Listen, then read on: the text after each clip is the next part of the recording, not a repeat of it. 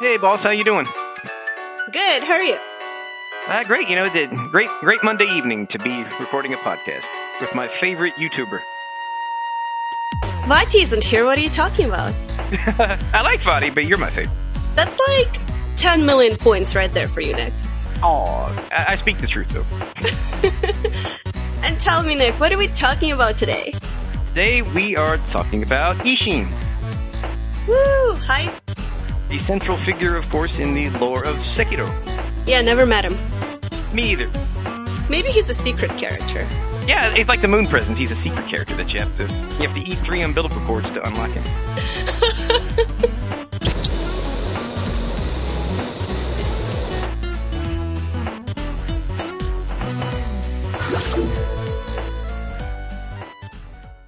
Isshin is the founder of Ashina. It's like the, the entire game takes place in the land of Ashina. It, it's essentially its own separate nation, and uh, Isshin is the leader.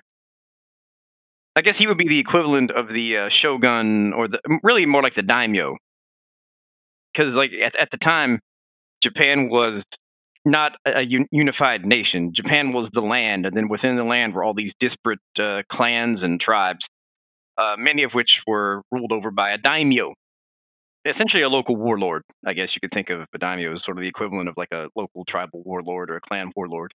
It's not to say that they were primitive or unsophisticated. It's just sort of how the society was structured, you know.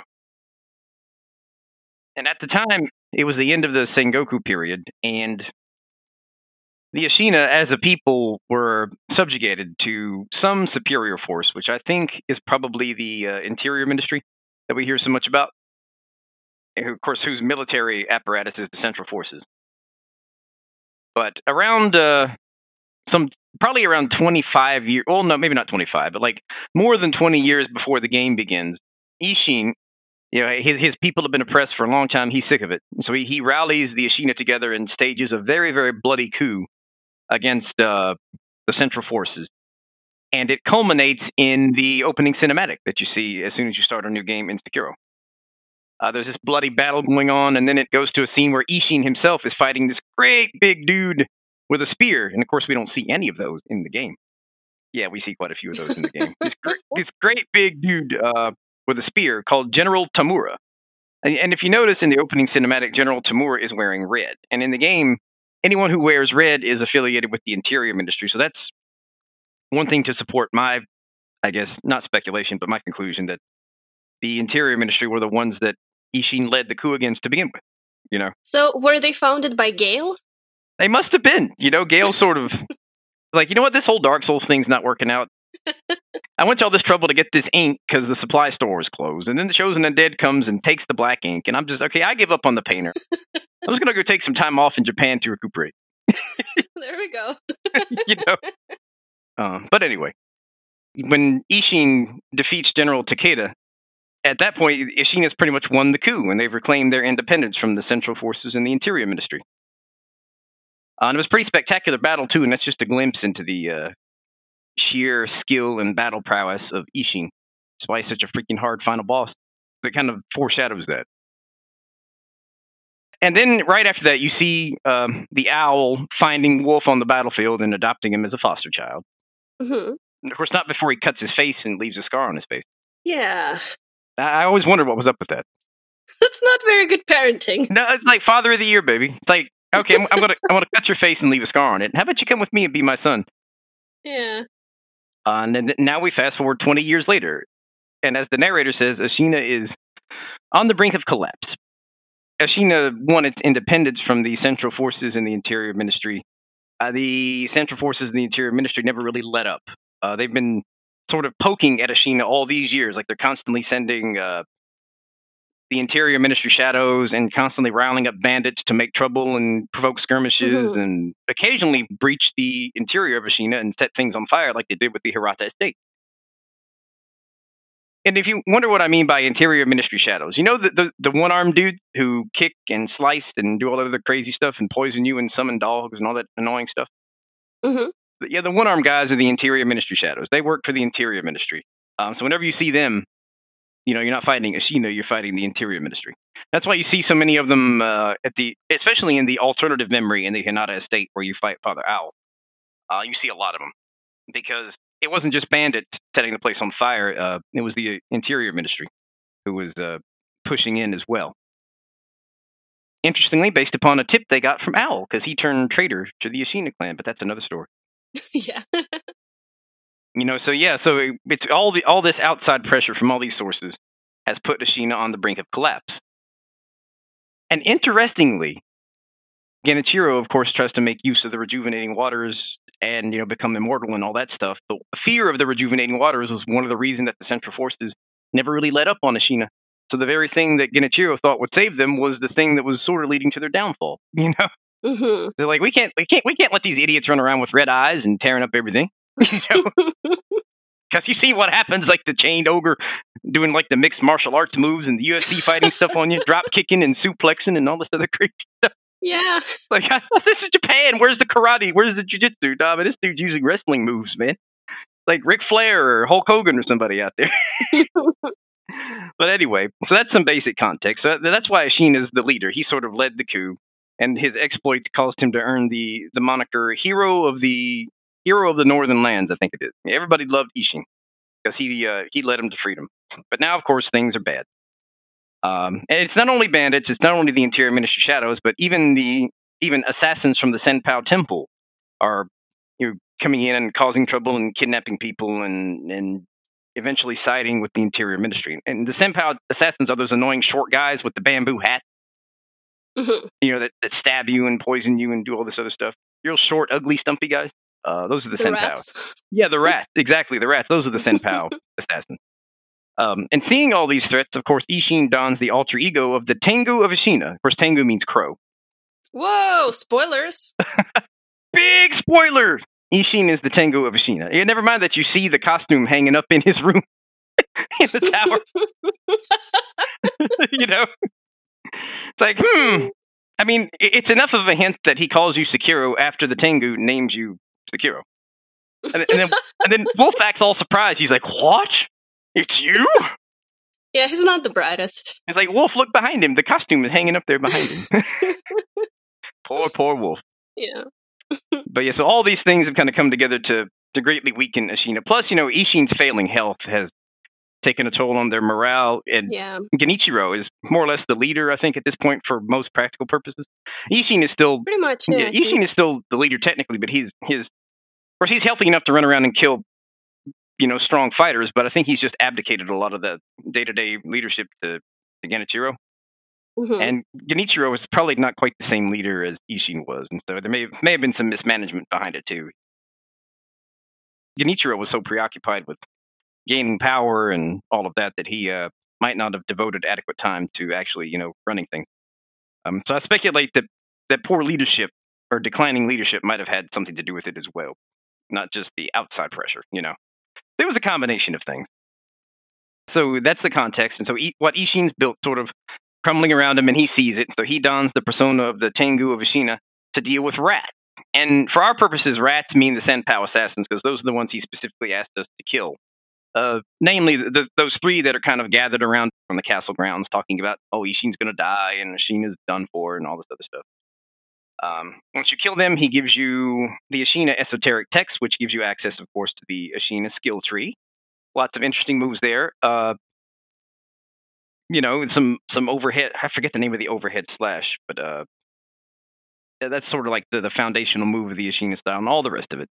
And then later we encounter him again at the Serpent Shrine, and once we've learned some secret techniques, he'll give us the Mushin esoteric text, which is sort of a compilation of all the fighting techniques that he has learned over the years, as he has. Uh, well, they actually the, the description says that it embodies his achievements and drive for power, and for that reason will never be finished. I guess because his drive for power is never ending, so it'll never be finished. Yeah. You know, Isshin was always a warlike person. He always craved battle. When it says drive for power, I don't think it means political power. You know, being the head of the clan is nice and all, but he he wants to become. He always wants to become a greater warrior. I think Mhm. that's what power means in this context. Like, he always wants to hone his technique. He always wants to be a better uh, combatant. Mhm. You know, that's why he's always looking for new techniques and always. Uh, it says he uh, polished his techniques in the blood of his, his enemies. He was always seeking out deadly conflicts so that he could grow stronger and learn new techniques to fight. Mhm. All he cared to do was fight and kill, pretty much, um, so he could hone his technique, hone his skill, and become a greater warrior. That was his lifelong ambition. Matter of fact, it says straight out in one of the, um, I think in the Sword Saint memory that you get once you beat Sword Saint Isshin, it says that he wished for war until his final hour, and that is precisely what he got. you know? So he was a very warlike. He cared to do was fight um, and grow stronger that way, polish his technique, hone his skills, all that stuff. So he's a he's a single-minded man in that respect. And of course, he, he was renowned as probably the greatest warrior ever, so it, it paid off to a point. And he's a heck of a heck of a final boss, man. Yeah, yeah. paid off for sure. Um, but we'll get to that because there's some interesting lore behind the Sword Saint Isshin fight as well. Um, but we'll get to that. Okay. Um, interestingly, of course, when we talked about the sculptor, we talked about the Shura ending and how even Isshin says that those who engage in a lot of killing are in danger to become Shura. You know, those who give in to their hatred and bitterness and eventually turn into uh, a monster that loves nothing except to kill for the pure pleasure of it and could eventually devolve into something like the demon of hatred. Mhm. Um, for more, please see the Sculptor podcast. Yeah, exactly. It seems that Isshin encountered Shura twice in his life. Uh, the first time he actually killed the Shura. Um, the second time he cut off, he saw that the sculptor was on the verge of becoming Shura, and so he cut off the sculptor's left arm to sort of arrest the transformation and prevent the sculptor from turning into Shura. Mhm. So, you know, because he didn't kill the sculptor, the encounter where he killed the Shura can't be the same. You know, I don't think, because the sculptor's still alive, obviously, uh, when we meet him later in the game. So that th- those were Isshin's two encounters with Shura, and from that he learned that you know anyone who does a lot of killing is in danger of becoming Shura, which is interesting because Isshin probably did more killing than any other character in the game, yet he seems to be in no danger of becoming Shura. yeah, I, I think that I think it has to do with the reason that he killed. he loved killing. He loved killing, but it wasn't for bitterness and hatred. It was to become a greater warrior and to make and to preserve the integrity of the Ashina clan. Mhm. You know, so he had sort of different reasons for killing. But the sculptor became the demon of hatred because hi- his was motivated by bitterness and hatred. And he held on to that; he couldn't let it go, and it warped him into the demon of hatred. And the same thing happens to Wolf in the in the Shura ending. Um, he becomes Shura. You see the flames, you know, rippling off of him, and then the narrator talks about how a demon roamed the land and how everybody got killed. Uh, most everybody. Yeah. Um. So yeah. So so I guess Isshin, with because his focus was apart from bitterness and hatred, but you know was preserving Ashina and becoming a greater warrior. He didn't have any bitterness or hatred to consume him. He just he just liked fighting and killing. you know, There we go. and it wasn't for hatred. He didn't really hate much of anyone. You know, uh, as far as we can tell. Interestingly, um, so yeah, so, so Isshin, you, you pick up the two combat techniques from the Crow, also known as Isshin. Mhm. Uh, and another bit of uh, backstory behind Isshin. You've heard of Tomoe in the game. Like there was an heir of the dragon's heritage before Kuro, Mhm. and that was uh, Lord Takeru, and his retainer was Tomoe. Essentially, Tomoe was to Takeru what Wolf is to Kuro. Of course, Takeru had the immortality of the dragon's heritage. He could pass it on to retainer. That's what he did with Tomoe. And like Kuro, Takeru tried to do the immortal severance and all that other stuff. Isshin speaks of it, in, and- actually to back up for a bit, for a long time, Tomoe actually lived in Ashina, and she was Genichiro's mentor for a long time. He learned many aspects of combat from her. Mhm. And it and uh, the interesting thing about Tomoe and Takeru is they're really not of this world. Like they came from the divine realm. The translation of heir of the dragon's blood or whatever is basically son of God or son of a god. So that whoever holds the dragon's blood, like Takeru or Kuro, is in some way descended from the divine dragon itself, and therefore imbued with its own immortality. Which I thought was kind of interesting if you kind of dig into that bit of the translation. It's like, oh, so we're just talking about the dragon's blood and all of that. It may mean literal descendant, you know? Um, and the Okami clan is also in some way descended from the divine dragon. You can tell just by looking at them. And there's a lot of lore to sort of substantiate that, which you don't have time to get into here. Mhm. Um, and it's theorized that Tomoe herself was one of the Okami warrior women. And those are the weird people that you fight in Fountainhead, like the weird blue women who you fight in Fountainhead. And that's the Okami clan. And the Ashina had war with them for a time.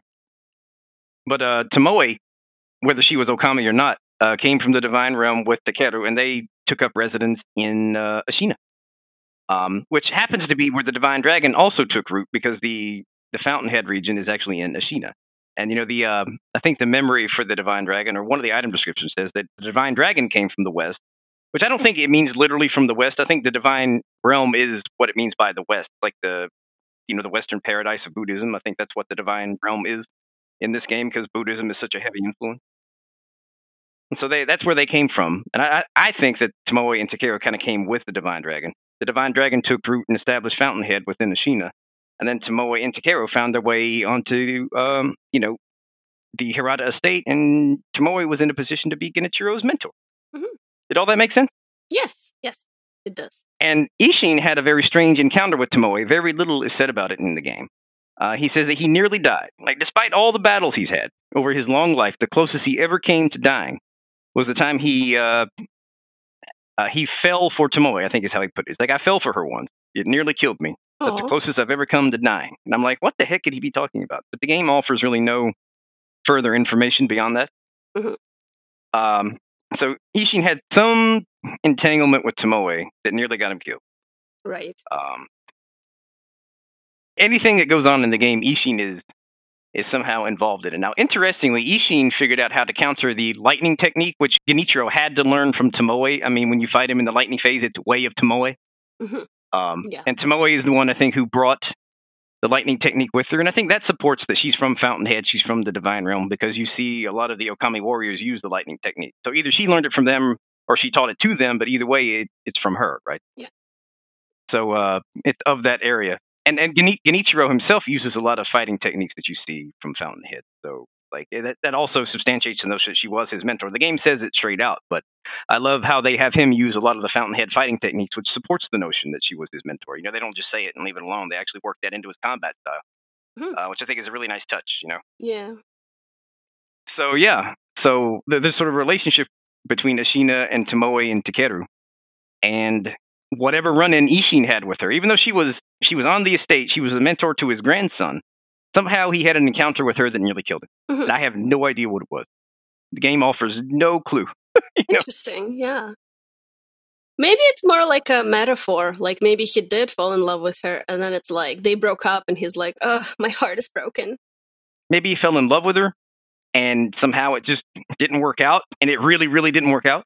Or if, if indeed Tomoe was a member of the Okami tribe, it could have something to do with the uh, with the conflict between Ashina and uh, the Okami that broke out at some point. Because you know the Sabimaru is very effective against uh, the Okami, and that's the reason it's venerated as a national treasure. Although I don't really think so, because it talks about that conflict as being like of old, like it happened a long time ago um, in previous generations. So I don't think that was it. I guess it could be, but the way the game talks about that conflict, it's like in previous generations. It's like conflicts of old, Mhm. and even to this day, Sabimaru is venerated as a national treasure. So the timeline there's a little confusing. So I don't know. I'm just speculating. Like I have no idea what it was. Um, but we know Isshin knew how to counter the lightning technique because we find the solution in the dojo. you know, uh, it's like here, jump, deflect. Pretty much, I mean, it, it's not exactly what it says, but it's like avoid ground, reverse the lightning. It's like okay, cool. Excellent. Um, so apparently Isshin sort of anticipated that they might need to counter the lightning technique at some point, and the uh, technique to do that was conveniently posted in the dojo inside Ashina Castle. Mhm. So there you go.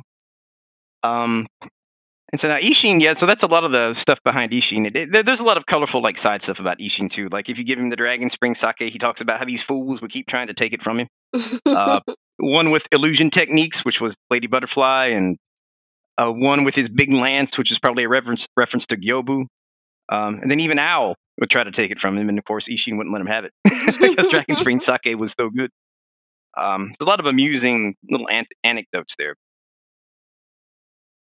And I think we've covered most of the big important lore about Isshin.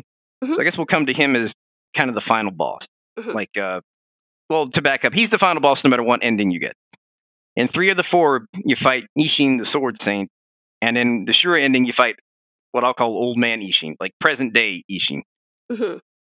And his motivations to fight you are different depending upon what the ending is. Like in in the three where you fight the Sword Saint, um, you may have trouble understanding why he wants to fight you because he's grateful to you for defeating Genichiro and sort of arresting his efforts to use the rejuvenating waters to become immortal and do all that stuff. Um, and because Isshin also opposes using the dragon's blood.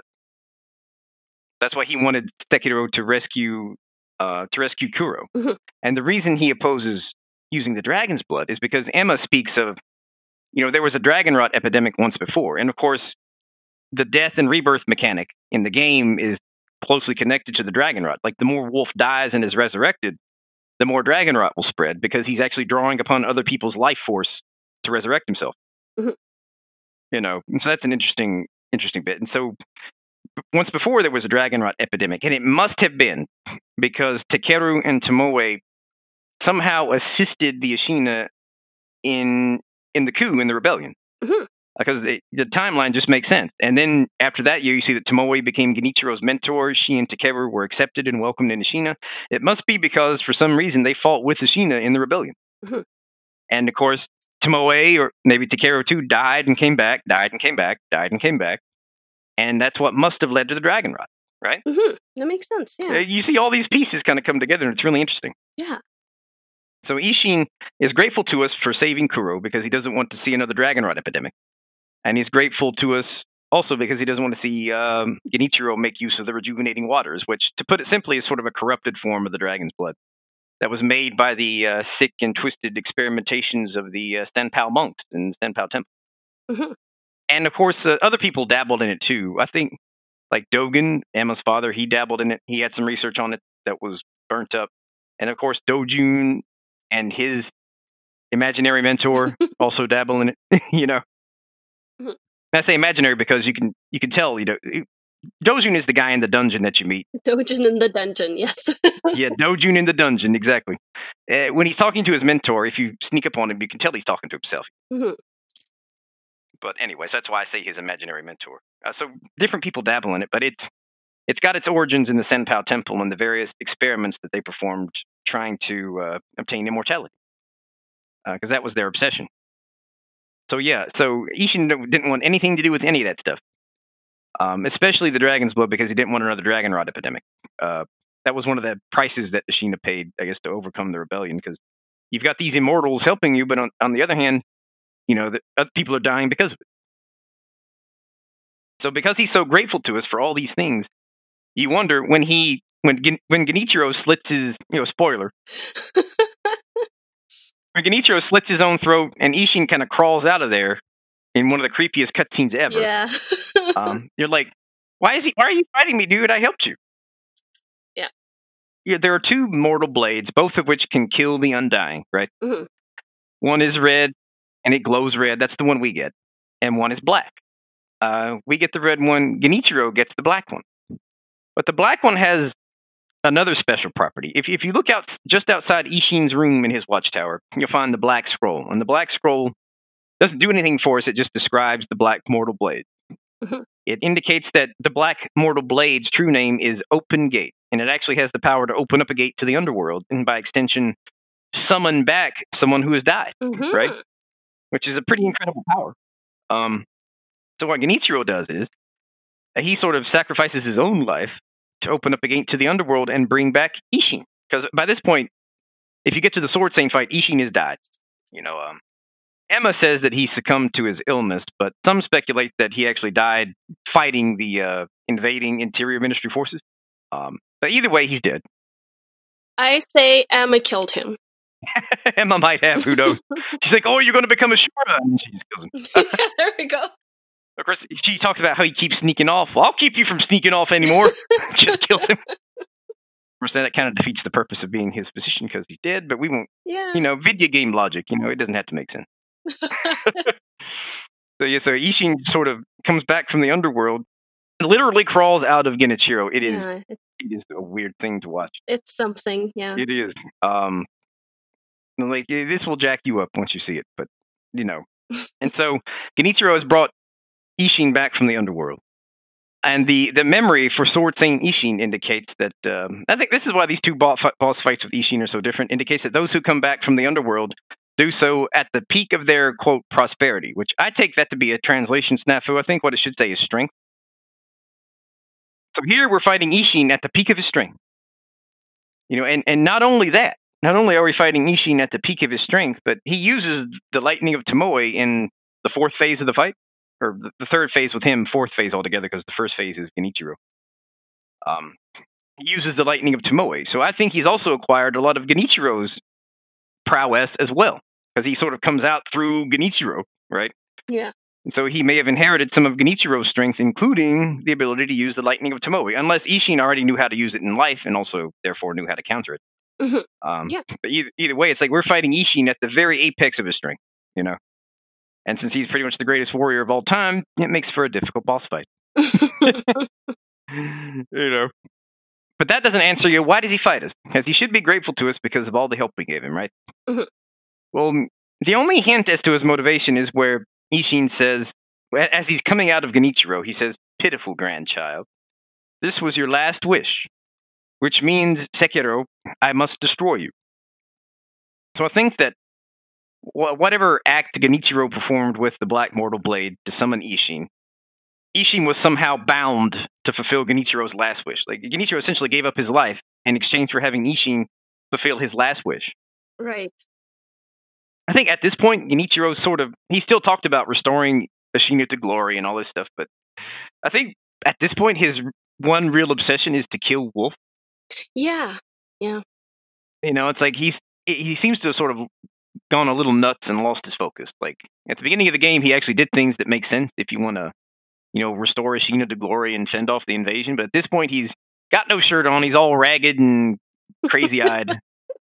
you know, so I think he's just like he's really left off caring for Ashina. He just wants to kill Wolf at this Yeah. point. You know, you, you beat me once, maybe twice, depending on how the intro fight goes. Mhm. Uh, you know, I I just I just want to destroy you. I'm not sure I know why anymore. I just want to destroy you. Yeah. And I think that's borne out by the fact that Genichiro's last wish is for Isshin to destroy Sekiro, not to fight off the invaders, Mhm. you know, which would have made sense. Not to, you know, round up all the survivors and, and do do whatever whatever else. It no, it's to destroy Sekiro. Mhm. And so because Genichiro gave up his life to have Isshin come do this, I think Isshin was sort of bound to destroy us, or at least give it his best shot. Yeah, that would make sense. I like that. But in the Shura ending, we don't fight the Sword Saint because at this point, Isshin is still alive. We fight two bosses at the end. Basically, it's real simple. Like when when Owl confronts us at the castle lookout, you know, of course, you, we have the option to forsake Kuro or stay loyal to Kuro. If we choose to forsake Kuro and side with Owl, then it'll pretty much immediately take us into a boss fight with Emma. And then once we kill Emma, poor Emma. Hmm. Um, and yeah. once we kill her, we'll fight Old Man Isshin, as I call him. That's not obviously his official boss name. It's just Isshin Ashina. Um, but for our purposes, we'll say Old Man Isshin. Here, it's simple. He sees you turning into Shura, and he wants to put you down. Yeah. It- It's really simple. He's like, I never thought I'd have to kill your kind again, Sonny. Get off my lawn. Don't t- get my water hose. That's literally how it went down. Get off my lawn. Never mind the sword. He gets a water hose. Get off my lawn, you sure? You little whippersnapper, sure. but that's what he says. He's like, I never thought I'd have to kill your kind again. And the English voice acting is so bad here. oh, um, I played it in French. It was pretty good, actually. Oh yeah, and Japanese is excellent. I mean, the Japanese is is superb. But the English voice acting is so bad. My name is Gyobu Masataka Oniwa! What are you talking about? This is iconic. That was the best thing I ever heard. I watched a lot of hilarious. YouTube videos with those words, okay? oh, I know. Oh, YouTube has made hay of it. It- It's hilarious. My name is Gyobu Masataka Oniwa! Moving haste and time, Brad! I've watched some of them with my viewers on stream, but it's hilarious. We have a good time. Um, Uh, oh yeah, we forgot we forgot about that. What's your uh, what's your Twitch channel? oh, it's a Cynder Thief. C Y N D E R underscore T H I E F. Uh, and that's where we have fun and engage in sundry shenanigans. And YouTube and Twitter are the same. So Mhm, yeah. Great. So yeah, so it, it's really simple in the Shura ending. He wants to kill you because you're turning into Shura. Mhm. And he's like, I killed one of you, and I'm going to do it again. Now get over here so I can smack you with my cane.